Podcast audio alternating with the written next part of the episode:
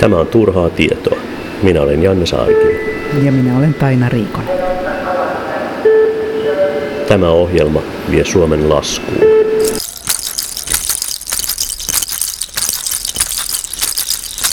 Musiikkiarkeologia on menneiden aikojen musiikkia ja musiikkikulttuureita tarkastelevaa tutkimusta. Siinä missä musiikin historioitsijat lähestyvät menneisyyttä kirjallisten lähteiden avulla ja etnomusikologit pitkiä perinteitä seuraamalla, musiikkiarkeologit saavat yhteyden menneiseen tarttumalla kiinni muinaisesineistöön.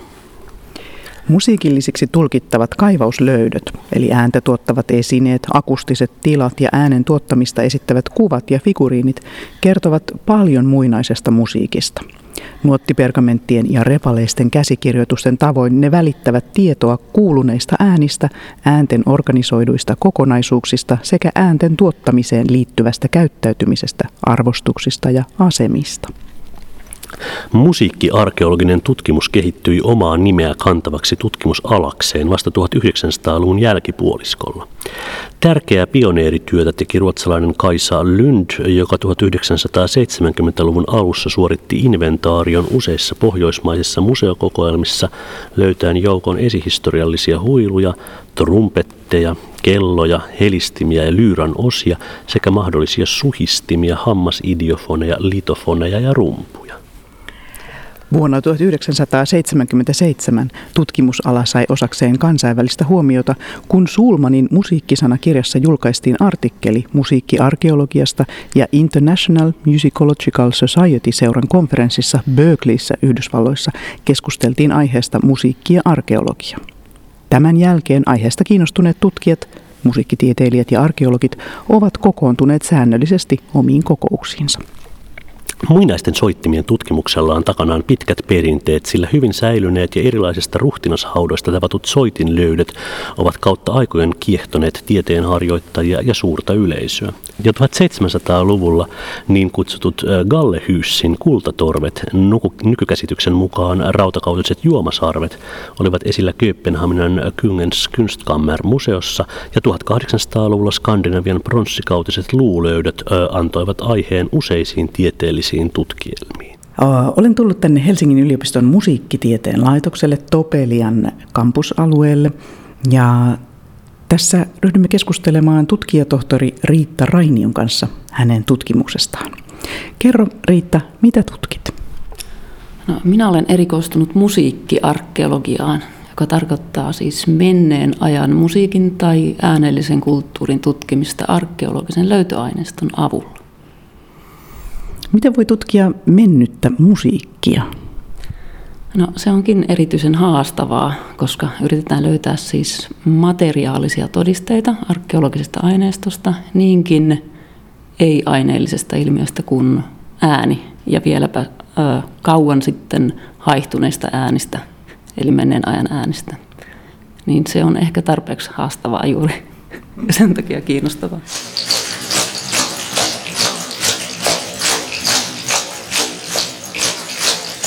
Niin lähteet on periaatteessa enimmäkseen ja useimmiten soittimien jäänteitä, mutta ne voi myös periaatteessa olla mitä tahansa muita materiaalisia jäänteitä, jotka välittää tietoa äänestä. Esimerkiksi työkalut välittää tietoa työn äänistä, eläin, luut ja kasvijäänteet välittää tietoa ympäristöäänistä – ja vaikkapa rakenteet tai näiden arkeologisten kohteiden topografiset piirteet välittää tietoa vaikka akustiikasta. Hmm. Tähän kuulostaa siltä, että se on valtavan laaja aineisto, tai siis että toi on niin kuin jotenkin kuulostaa aika loputtomalta. Ää, niin, se olisi kiva ajatus, mutta käytännössähän niitä löytöjä ja mahdollisia kiinnostavia jäänteitä, josta saa jotain selville, niitä on aika vähän ja niitä pitää niin kuin etsiä kuin hiekanjyvää jostain No millaisia aineistoja sulla on niin kuin spesifimmin? No, mä tutkin alun perin Suomen rautakautisia kulkusia ja kelloja ja kelloriipuksia, jotka on semmoisia pieniä kiliseviä metalliesineitä. Ne on noin tuhat vuotta vanhoja ja niitä on löytynyt Suomesta noin 500 kappaletta. Sitten mä oon tutkinut myöhemmin äänellistä kulttuuria Pohjois-Euroopan kivikautisilla asuinpaikoilla, kalliomaalauksilla ja kalmistoissa eli hautausmailla. Ja sieltä löytyy sitten erityisesti luusta valmistettuja soittimia, semmoisia luuhelistimiä, luupillejä. Sitten kalliomaalauksilla olemme tutkineet kaikua, joka heijastuu näistä pyhinä pidetyistä kallioista. Ja sitten olemme tehneet kollegoiden kanssa äänimaisemaa rekonstruktion eräästä kotlantilaisesta kivikautisesta löytöpaikasta ja käyttänyt siinä juuri näitä erilaisia eläinluita ja kasviäänteitä ja muita, Et jotta emme tutkisi vain musiikkia, vaan laajemmin koko äänellistä kulttuuria ja äänenkäyttöä, ritualisoitua äänenkäyttöä ja or- kaikenlaista organisoitua äänenkäyttöä tai merkityksellistä äänenkäyttöä.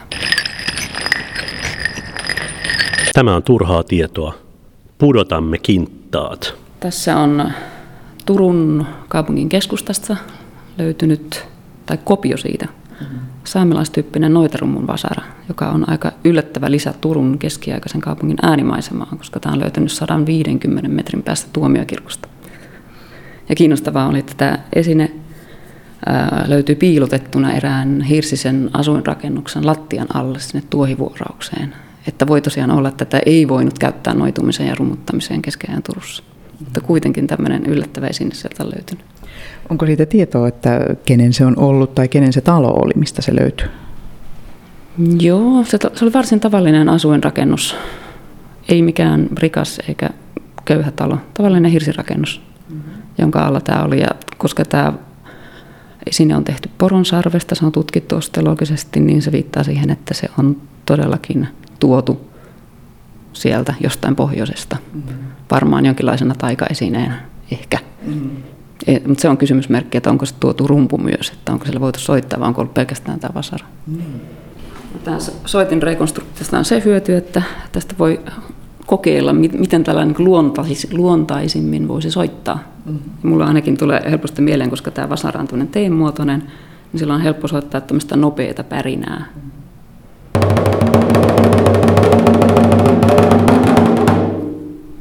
Tai tämä, ikään kuin tämä rekonstruktio antaisi tiedon siitä, että näin on soitettu, mutta en tiedä. Mm. Eli siis tämä on, tämmöinen soitirekonstruktion tekeminen on niin kuin eräänlainen tutkimustulos, ja se on sen pitkäaikaisen tutkimustyön mittaamisen, dokumentoinnin mm. ja erilaisten analyysien, lopputulos, materiaalianalyysien, valmistustekniikan tutkimisen ja näiden mm. lopputulos. No, tämä on Suomen rautakautisen kellon kopio. Se on tehty alkuperäisestä metallista. Eli siinä tutkimuksessani alkuaineanalyysin perusteella tämä oli tehty tämmöisestä pronssista, jossa oli runsaasti tinaa ja sen takia se on niin kuin harmaan värinen ja melkein hopean värinen, mutta on siis pronssikello. Ja tämmöinen, koska tämä kahdeksan senttiä korkea. Ja tämä on löytynyt alun perin Karjalasta, Kaukolasta ja haudasta, jossa se oli hevosen valjaisosien joukossa. Eli tämä on todennäköisesti ollut sellainen hevosen kaulassa ollut kello. Mm-hmm. Tai jonkinlainen aisakello tai sen tyyppinen. Tässä kävi niin onnettomasti, että kun tämä oli valettu, tästä tuli tosi aidon näköinen, mm-hmm. niin siinä viimeistelyvaiheessa sitä hiottiin vähän liikaa ja se, sen tuli, tai jännitteet laukesivat ja siihen tuli hiushalkeama, jonka takia se ääni särkyi. Ai. Mutta ennen sen äänen särkämistä niin se oli kuulemma ihan hieno, mutta nyt se vaan kolahtaa tällä lailla. Mutta tämä on oikean näköinen, mutta ei ehkä mm. oikean kuuluinen. Mitä se kertoo se suuri tinapitoisuus pronssissa? Se on kiinnostava tieto, koska kellonvalajien vanha perimätieto on se, että mitä enemmän pronssissa on tinaa, niin sitä parempi se ääni on. Mm. Että normaalissa korupronssissa on 10 prosenttia tinaa ja loput kuparia, mutta sitten jos valetaan kirkonkelloja, niin niissä on 20 prosenttia tinaa ja 80 prosenttia kuparia. Mm. Niin sen takia tämä oli tosi kiinnostava tieto, että ehkä mm. tässäkin tapauksessa oli niin kuin satsattu tähän ääneen. Mm. Muutenkin rautakaudella nämä metalli on ollut tosi arvokasta. Mm. Että, että se, että metallia on käytetty pienten kulkusta ja kellojen valamiseen, niin se osoittaa, että ne on ollut aika tärkeitä esineitä, mm. koska ensinnäkin niiden tekeminen on tosi vaikeaa, mm-hmm. ja meilläkin ei onnistunut välttämättä suinkaan eka kerralla, kun näitä tehtiin näitä kopioita. Saattoi hyvinkin epäonnistua. Mm. Tämmöinen onton esineen valaaminen on tosi vaikeaa. Ja sitten tosiaan metalli oli kallista ja ne metalliraka-aineet, tina, kupari muut tuotiin aina ulkomailta. Mm. Eli sekin osoittaa, että näillä oli joku arvo ja merkitys näillä esineillä ja tällä mm. äänellä, että se ääni haluttiin tehdä mm. melkeinpä hintaan mihin hyvänsä. Mm. Onko tässä jotain paikallisia eroja? Ää, no semmoinen tieto on, että Venäjän puolella tehdyt ja siis sieltä idän suunnasta Suomeen tuonnut pienet kellot mm. on alkuanalyysien, joidenkin alkuanalyysien mukaan tehty tämmöisestä tina, suuresta tinapitoisesta pronssista, joten saattaa olla, että se tieto on ollut siellä niin kuin hienostuneempaa mm. koskien tätä kellojen valamista, kun sitten taas lännessä, Länsi-Suomesta löytyneet kellot on näitä, jotka on tehty tällaisesta pronssista, jossa on esimerkiksi lyijyä, joka sanotaan, että lyijyä, jos laittaa sinne pronssin sekaan, se tuhoaa sen äänen. Aha, okay. Sitten me tutkittiin kollegoiden kanssa sellaista Suomen vanhinta niin sanottua huilua, joka on esillä Suomen kansallismuseossa. Mm-hmm. Ja on noin 10 000 vuotta vanha. Ja siellä lukee, että se on huilu. Ja me tehtiin siitä kopioita tai rekonstruktioita ja saatiin soimaan se huiluna todellakin. Mm-hmm. Ja sitten tehtiin siitä kopio ruokopillinä, eli laitettiin tämmöinen irallinen lehdykkä siihen. Siinä alkuperäisessä esinnässä on tämmöinen V-muotoinen lovi, mm-hmm. johon tämä lehdykkä hyvin sopii. Ja tämäkin soi aikoinaan mm-hmm. ruokopillinä, mutta nyt se ei muistaakseni soi.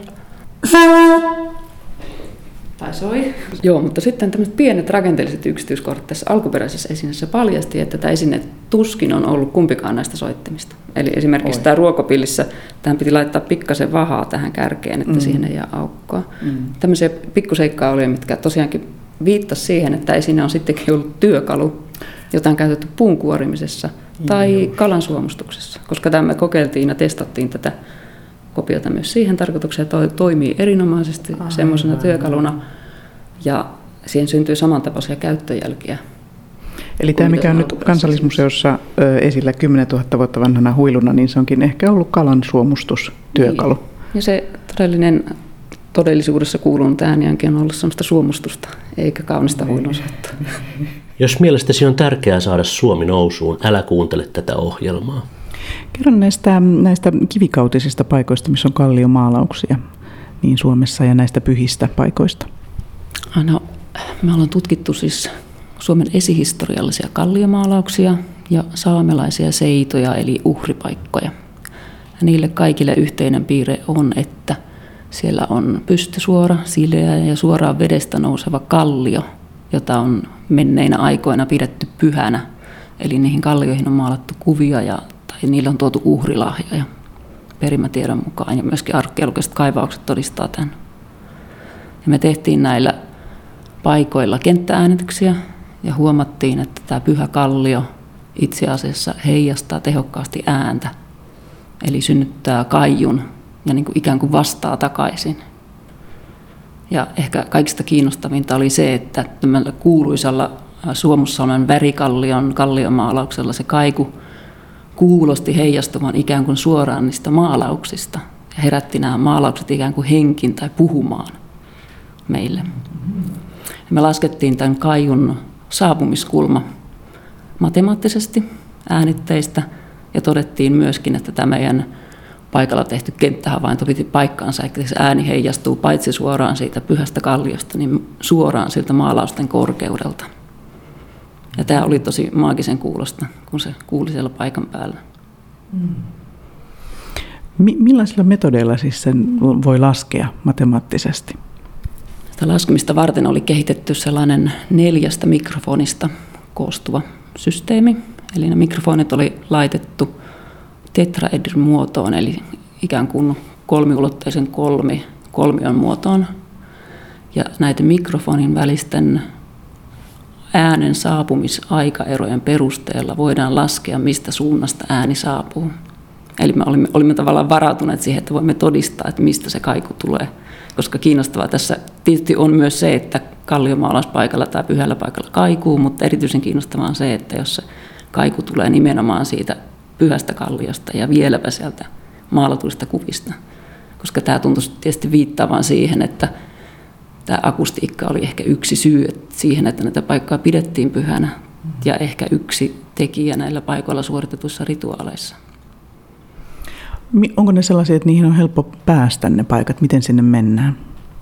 No on erityisen hankalia päästä, jos haluaa kuulla sen kaijun, koska se kaiku kuuluu ainoastaan siinä edellä olevalla järvellä, jossain 20-30 metrin päässä vähintään siitä maalauksesta. Eli käytännössä sun täytyy olla veneessä tai talvella jäällä, koska se kallio nousee suoraan siis vedestä ja siihen äärelle ei pääse maata pitkin yleensä. Ja tämä aiheutti tietysti suuria hankaluuksia. Meidän täytyy mennä esimerkiksi 10 kilometriä talvella moottorikelkalla lumihangessa ennen kuin päästiin sinne äänittämään jäälle. Ja vene, veneessä taas äänittäminen osoittautui tosi hankalaksi, koska se vene keikkui ja keinui edestakaisin. Vaikka oli tyynisää, siellä järvellä oli kaikenlaisia virtauksia, koska ne on syviä järviä.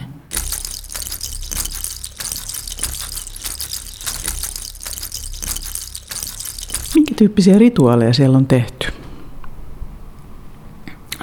No esihistoriallisten kalliomaalausten yhteydessä, yhteydessä olleista rituaaleista ei ole varmaa tietää, mutta on esitetty, että siellä olisi ollut jonkinlaisia shamanistisia rituaaleja, koska nämä kuvat tuntuisivat liittyvän shamanismiin. Sitten me löydettiin sieltä kenttääänityksissä. Meillä oli mukana kalliomaalaustutkija Antti Lahelma, joka löysi sieltä ennen tunnistamattoman rumpua soittavan hahmon, joka saattaisi viitata siihen, että näissä rituaaleissa käytettiin ehkä rumpua. Ja sitten näistä saamelaisista uhripaikoista on perimätietoa, että siellä on joijuttu nimenomaan tällä kallion alapuolella, koska se kallio vastasi takaisin. Ja sitten perimätiedon mukaan saamelaiset noidat lankisivat loveen tämän kallion juurella ja se taas viittaa suoraan rummutukseen, koska tässä loveen lankemisessa käytettiin juuri välineenä rumpua. Mitä sun mielestä tämän tyyppinen tieto, mitä sun tutkimuksistakin sitten tuottuu ja uutat ulos, niin mitä se, mitä se merkitsee ihmiselle 2017 tässä meidän ajassamme? No, omalta kohdalta voin sanoa, että se tuntuu minusta kiinnostavalta, kiehtovalta ja sen takia tärkeältä, eikä turhalta. Mm. Ää, ja äänen tutkiminen on tärkeää sen takia, että ääni on kulttuurin yksi ulottuvuus ja se on mukana rakentamassa kulttuurin käsitteellistä, käsitteellisiä kategorioita, rajoja. Ja näitä päästään siis tutkimaan myös äänen avulla. Ääni on vähän vähemmälle jäänyt ulot, kulttuurin ulottuvuus, jota voidaan tutkia tai on tutkittu. Ja sitten mennein ajan kulttuurien tutkiminen on vähän samanlaista kuin vieraiden kulttuurien tai kaukaisten paikkojen kulttuurien tutkiminen, että ne toimii semmoisena tajunnon laajentajana – jotka antaa niin malleja siitä, miten eri tavalla maailman voi käsittää kuin me. Ja samalla se ikään kuin paljastaa sen, että meidän käsitys maailmasta ei ole niin kuin ainoa mahdollinen tai oikea tai semmoinen tosiasia tai luonnonlainomainen fakta, vaan se on yksi tulkinta maailmasta. Hyvät kuulijat, seuraa referaatti lukemattomasta kirjasta. Aiheena on tänään J.K. Kvikstadin De lappiske stedsnamn i Finnmark och Nordland fylkär. Sen on julkaissut Ashehaug Nygard Harrasovitsin kustantamossa Cambridge, Massachusetts, Harvard University Press ja, ja tuottajana on Institutet för sammanliggande kulturforskning norjalainen tutkimuslaitos. Tämä on siis osa tämmöistä laajempaa kokonaisuutta, jossa on saamelaisia paikan nimiä eri alueilta ja nyt referoituvassa osassa on siis Nordlandin ja Finnmarkin osien nimistöä, tätä näiden alueiden nimistöä. Nämä ovat järjestetty alueittain siten, että kukin tuo tällainen nimi Pesye on yhden hakusanan alla. Isomman joen yhteydessä on mainittu esimerkiksi siihen sitten virtaavat pienemmät joet ja muut merkittävät vesistöt sekä ranta-alueet, jotka tässä paikassa on ikään kuin maantieteellisen kuvauksen muodossa. Aineisto on peräisin ensisijaisesti karttanimistöstä ja sitten tuota, kyseessä on siis kirjo- kirjoittajan omiin merkintöihin perustuva kokoelma, joita on sitten käytetty norjalaisten vuonna 1924 toimitettujen Pohjois-Norjan maastokarttojen toim- niin kuin tuottamisessa ja siihen sitten sisältyy tämä tällainen maantieteellinen graafinen kuvaus.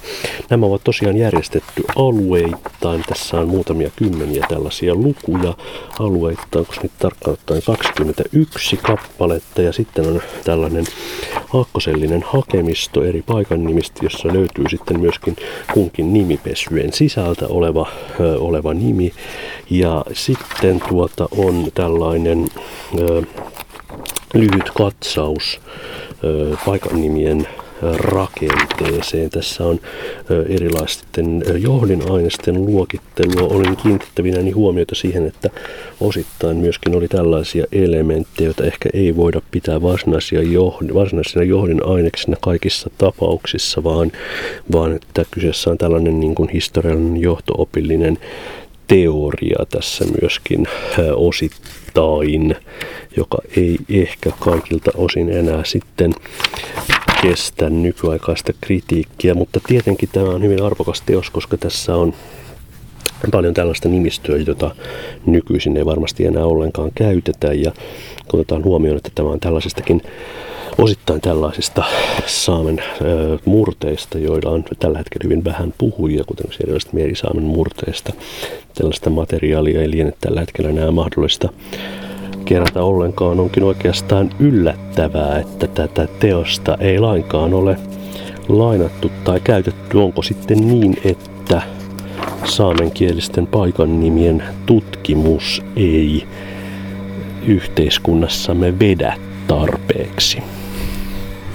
Ja olemme täällä Helsingin yliopiston kirjaston kellarikerroksissa ja nyt kuulostaakin, että jonkinlainen tehokkuusääni keskeyty tai muodostaa oikeastaan paremminkin eräänlaisen äänimaisemoinnin tähän hetkeen. Kuunnellaan hetki tätä ääntä rauhassa.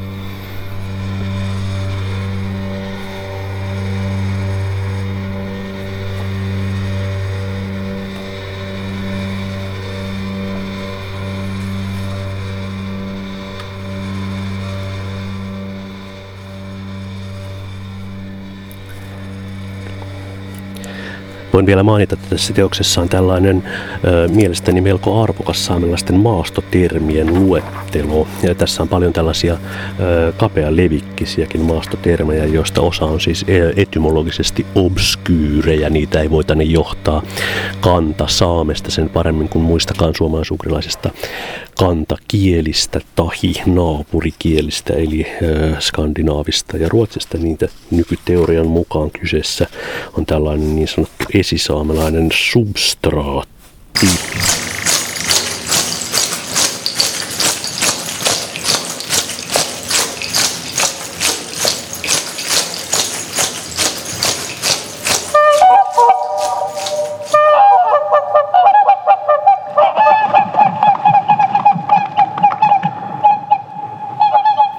Turhaa tietoa. Mahdollistajana koneen säätiö.